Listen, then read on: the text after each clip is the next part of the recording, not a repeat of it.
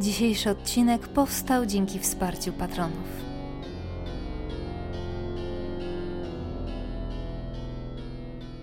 Cześć, to 83 odcinek bardzo brzydkiego podcastu.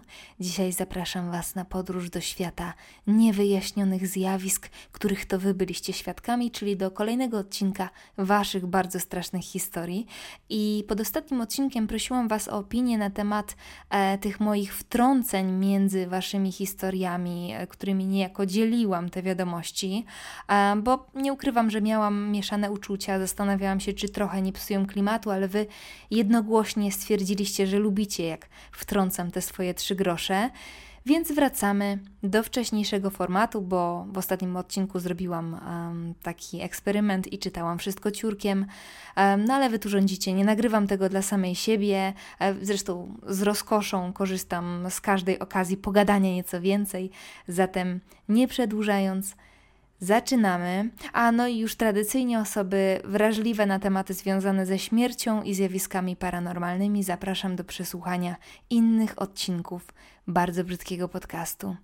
A teraz zanurzmy się w mrok razem z pierwszą historią, którą nadesłała Kasia. Miałam w swoim życiu kilka strasznych historii, a jedną z nich była wycieczka szkolna do miejscowości Ujazd, a dokładniej do mieszczącego się tam zamku Krzysztopór. Na tej wycieczce byłam w szóstej klasie podstawówki chyba w 2008 roku. Po zwiedzeniu całych ruin mieliśmy czas dla siebie, żeby sobie pochodzić i samemu pozwiedzać. Wraz z koleżankami ruszyłyśmy więc w tunele z ogromną ciekawością i lekkim strachem, bo jakby na to nie patrzeć, byłyśmy wciąż małymi dzieciakami w ruinach starego zamku. Gdy już skończyłyśmy naszą przechadzkę i byłyśmy w jednym z korytarzy, zobaczyłyśmy piękne, ogromne i bardzo ładnie zdobione lustro, które miało około 3 metrów wysokości i miało wielką stalową ramę. Było naprawdę przepiękne. Gdyby to było w tych czasach, z pewnością byłoby idealne do strzelania selfiaków. Zachwyciłyśmy się pięknem tego lustra i obejrzałyśmy z każdej możliwej strony. Nigdy nie widziałam tak pięknego i tak wielkiego lustra. Po dłuższej chwili jednak zaczęłyśmy rozmyślać, czemu to wielkie, piękne lustro stoi w jednym z korytarzy ruin. Pięknie wymyte, bez smug czy grama kurzu.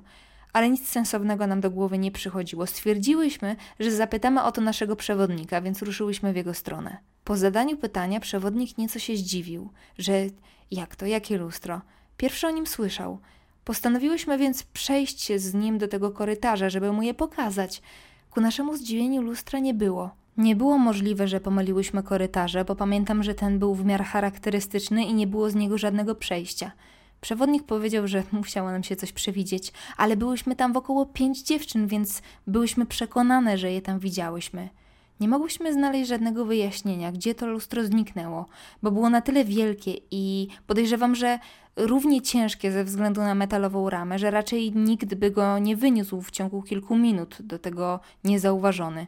Do dzisiaj nie mam pojęcia o co chodziło. To jednak nie koniec historii. Gdy już mieliśmy opuszczać ruiny, siedzieliśmy już wszyscy w autokarze i wraz z koleżankami dalej rozkminiałyśmy o co chodzi z tym lustrem, ja popatrzyłam na zamek ostatni raz.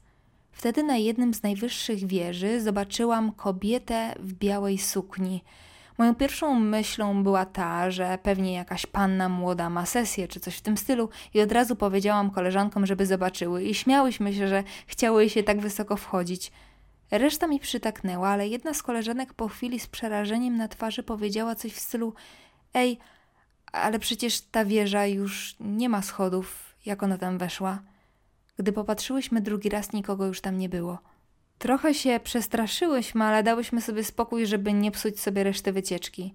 Jak już wróciliśmy do domu, trochę poszperałam w internecie i znalazłam informację, że w tym zamku straszy biała dama bez głowy i szybko napisałam o tym koleżankom. Czy głowy ta postać nie miała, nie widziałyśmy, bo byłyśmy na tyle daleko od wieży, że nie byłyśmy w stanie tego dojrzeć, ale po tej informacji byłyśmy pewne, że to właśnie był duch owej białej damy – na szczęście emocje już z nas zeszły, ale ja do tej pory mam przed oczami tę kobietę w oknie wieży i to przepiękne lustro, na którego temat do dziś nie znalazłam żadnej informacji i nie mam pojęcia, o co z nim chodziło. Dziękuję za super historię. No i muszę przyznać, że zamek Krzysztopór jest niesamowitym miejscem. Sama byłam tam mniej więcej w podobnym wieku co Kasia e, i zrobił na mnie olbrzymie wrażenie. A z ciekawostek dodam, że zamek był największą budowlą w Europie przed powstaniem Wersalu, także całkiem niezły wynik. E, no i muszę stwierdzić, że pomimo tego, że jest już ruiną, to jest w nim coś niesamowicie monumentalnego, przynajmniej wówczas zrobił na mnie naprawdę duże wrażenie. Jeżeli chodzi o lustra, bo zaczęłam też szperać trochę w internecie, to znalazłam tylko informację, że istnieją takie legendy, że w posiadłości panował taki przepych, że te były montowane nawet w stajniach. Tyle wiem o lustrach, bo lustra, mm, jeszcze warto zaznaczyć, że lustra kiedyś były niezwykle kosztowne, dlatego też e, stworzono ten zabobon, że zbicie lustra to jest ileś tam lat nieszczęścia. Tą informacją była najczęściej straszona służba, żeby e, podchodzić do tych przedmiotów z dużą delikatnością, żeby nic się z nimi nie stało, bo były bardzo, bardzo drogie. A biała dama, o której opowiadała Kasia, nazywana jest okrutną panią. E, za życia była krewną wojewody Krzysztofa Osolińskiego, do którego należała posiadłość. E, no i kobieta ta zamieszkiwała e, zamek pod nieobecność właściciela. Jak sama nazwa tego ducha wskazuje, kobieta była potworem w ludzkiej skórze, przynajmniej według legend. Znęcała się nad poddanymi, wielu z nich zginęło z jej ręki. No i tak naprawdę, według historii, kobieta miała jedną miłość swojego psa. w sumie to się jej nie dziwię. E, miała pieska, który w pewnym sensie wybierał e, jej ofiary, bo ten, na kogo szczeknął, trafiał do lochu na pewną śmierć. No i pewnego dnia do zamku zawitał przybysz e, z dalekich stron. Pies oczywiście naszczekał na niego, e, no ale śmiałek wybronił się, zabił kobietę, ścinając jej głowę. I od tego czasu bezgłowa biała dama przemierza korytarze zamku Krzysztopór.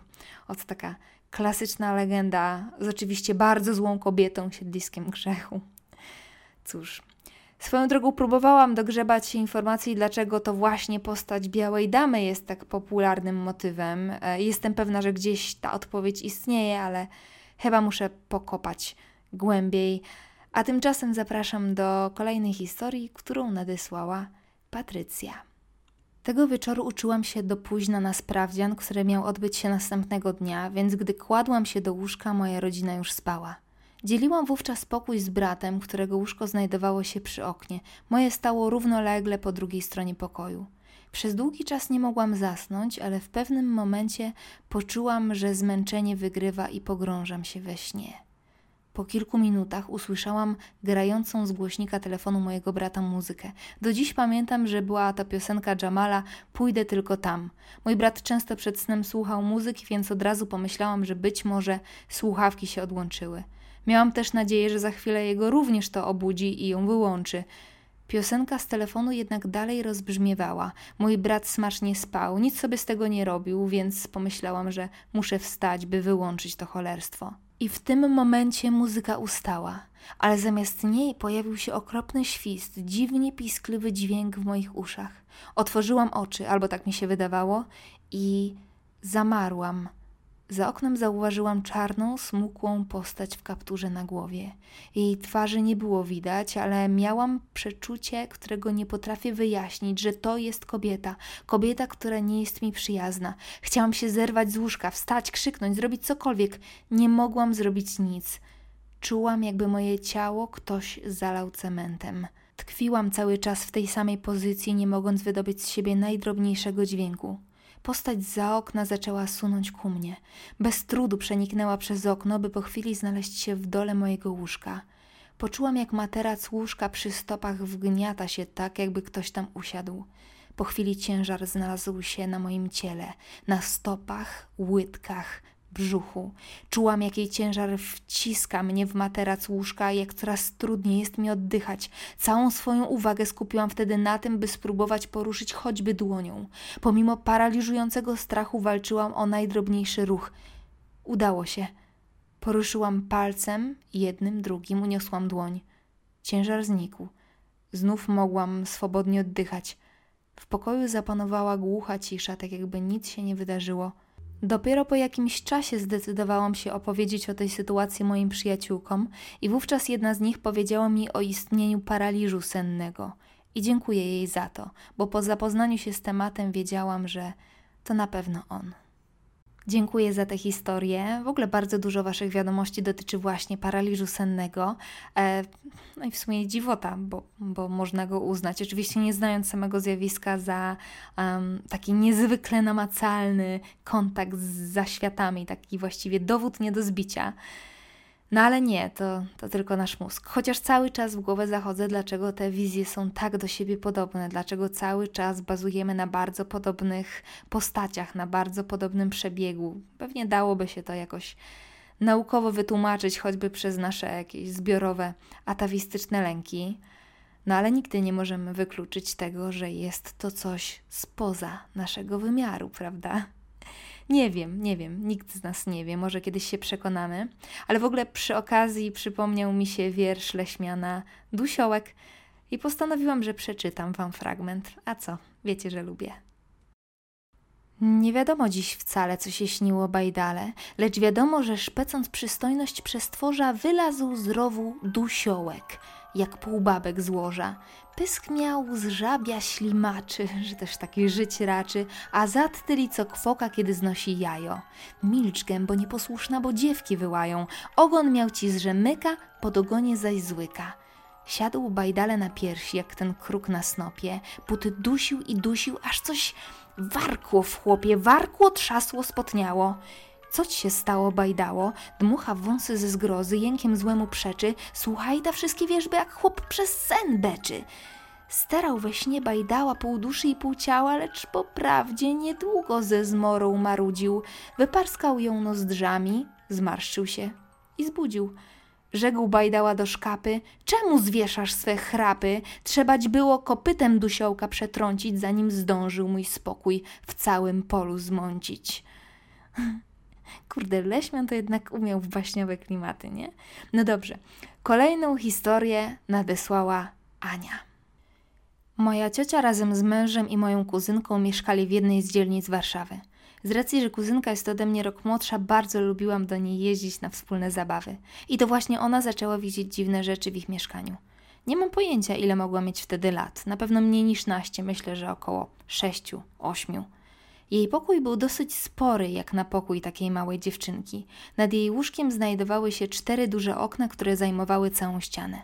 Był ranek, obudziła się i spojrzała w jedno z nich. Zobaczyła tam mężczyznę, który się na nią patrzył. Po prostu stał i patrzył się na nią bez ruchu. Przetarła oczy ze zdziwienia, a kiedy je otworzyła, mężczyzna ten był jeszcze bliżej. Miał twarz niemalże na szybie i uśmiechał się do niej w przerażającym grymasie.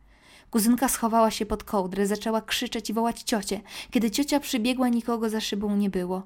Oczywiście można pomyśleć, że ktoś robił sobie żarty z dziecka, tyle tylko, że to nie był parter, a szóste lub ósme piętro. Po tej sytuacji moja ciocia zaczęła się czuć w mieszkaniu nieswojo. Nie chciała być tam sama. Czuła na sobie czyjś wzrok. Pewnego lata ciocia z wujkiem i kuzynką wyjechali za granicę. Moja babcia mieszkała wtedy parę bloków dalej i miała zaglądać do mieszkania od czasu do czasu, żeby podać kwiatki i nakarmić rybki. Idąc rano na bazar, przechodziła koło bloku cioci i spojrzała się w górę na okno jej mieszkania i zamarła. W pokoju mojej kuzynki stał jakiś mężczyzna, a bardziej czarny cień, lecz babcia mówi, że miał męską posturę. Musicie wiedzieć, że moja babcia jest nieustraszona i każdego umie wyjaśnić. Bez namysłów biegła na górę, żeby przegonić, jak myślała, złodzieja, ale nikogo w mieszkaniu nie było. Po tych wszystkich wydarzeniach i odczuciach mojej cioci wynieśli się i wynajęli to mieszkanie studentom. Nie mam pojęcia, czy uprzedzili ich o tym, czego byli świadkami, ale całkiem sprawnie wszystko poszło. I niestety finał tej historii skończył się tragicznie. Jeden z mieszkających tam studentów po paru tygodniach wyskoczył z okna i zginął na miejscu. Podobno słyszał głosy. Dodam jeszcze tylko, że wyskoczył z tego okna, w którym moja siostra widziała rano mężczyznę, a babcia czarną postać. I tym sposobem Ania rozbiła dzisiaj totalnie bank, ale historia. To jest taka historia, która jak się wydarzy gdzieś w jakiejś miejscowości, to się dzieci nią straszy jeszcze przez kilka kolejnych pokoleń. To jest żeby była jasność, absolutnie nie cieszy mnie fakt, że doszło do nieszczęścia. Nie chcę, żebyście nadinterpretowali moje ochy i achy. Niemniej jest w tej historii wszystko, co trzeba, żeby nie mogła opuścić nas przez kolejnych kilka tygodni. Dziękuję Ci za nią. Zawsze jak sobie myślimy nawiedzony dom, to w pierwszym momencie, no właśnie, wyobrażamy sobie dom, prawda? A ja na przykład znacznie więcej znam mieszkań w blokach, w których działy się różne dziwactwa e, i działo się to częściej niż w takich wolno stojących budynkach.